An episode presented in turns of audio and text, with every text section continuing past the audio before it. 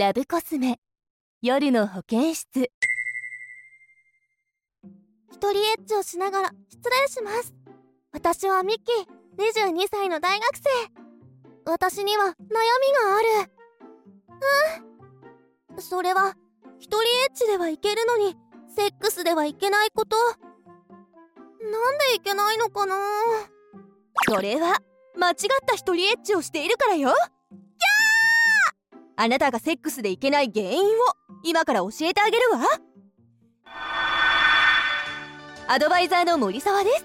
夜の保健室へようこそ。あの私の一人エッチが間違っているって本当ですか？ええ。一人エッチはやり方によってはセックスで生きにくくなってしまうの。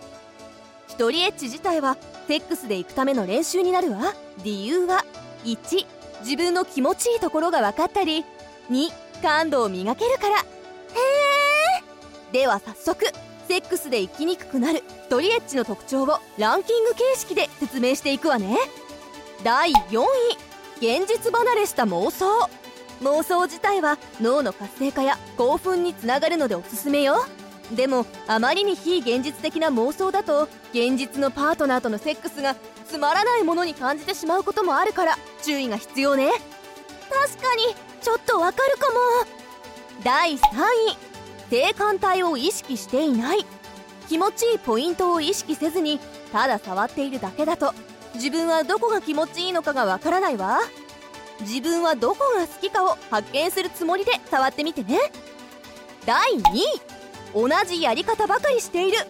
同じ手順。同じやり方。同じテンポばかりでストリエッチをしていると。その方法以外ではいけなくなってしまうわ。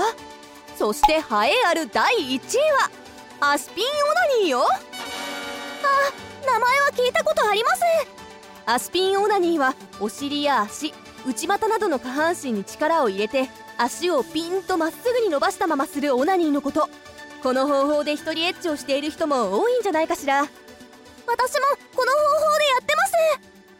足を伸ばしていくことに慣れてしまうとどうしてもセックスで生きづらくなってしまうの。ほらセックスだと正常位だったり非常位だったりバックだったり足を曲げている単位が多いでしょ？確かに。私もう何年もアスピンの方法でしていてもうセックスで行くことはできないんですか？そんなミキさんのためにアスピンに慣れてしまった人向けの一人エッチの方法を教えるわ。ポイントはエッチの単位で一人エッチすること。えどうやるんですか？3つ方法を教えるわね。1つ目膝を立ててする。足を広げた正座の状態から腰を浮かせてね。非常位の体勢みたいですね。そう足を曲げた状態でもいけるためのトレーニングよ。2つ目 M 字開脚でする。足を伸ばさずに M 字に足を開く。足を浮かせたり曲げた単位でもいけるための練習よ。正常位も足浮かせたり曲げてますもんね。3つ目。うつ伏せで腰を浮かせてする。うつ伏せ状態で膝を立てて腰を浮かせた状態でドリエッチするの。バックの姿勢みたいですね。でもいつもの方法以外だと気持ちよく感じるか不安です。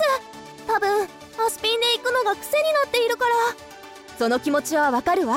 それなら今までの一人エッチを続けると同時に今日紹介した方法やラブグッズを使って新しい刺激を試してみたらいいんじゃないかしら。なるほど。一人エッチもいろんな方法を試して新しい発見をしていくときっと楽しいと思うわ。はい。これからも楽しい一人エッチライフを過ごしてね。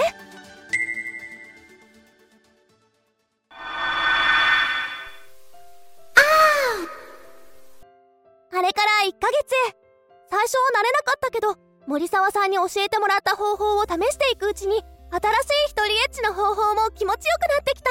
そして水川くんここを触ってみて。ミキ俺行くの初めて見た。私も初めて行けたよ。なんかミキ今日いつもより気持ちよさそうだったね。うん水川くんありがとう。私はセックスでも行けるようになった。森沢さんのおかげだ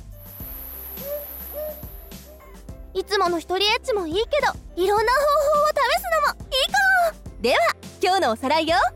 セックスで生きづらくなる一人エッチの方法は4つ。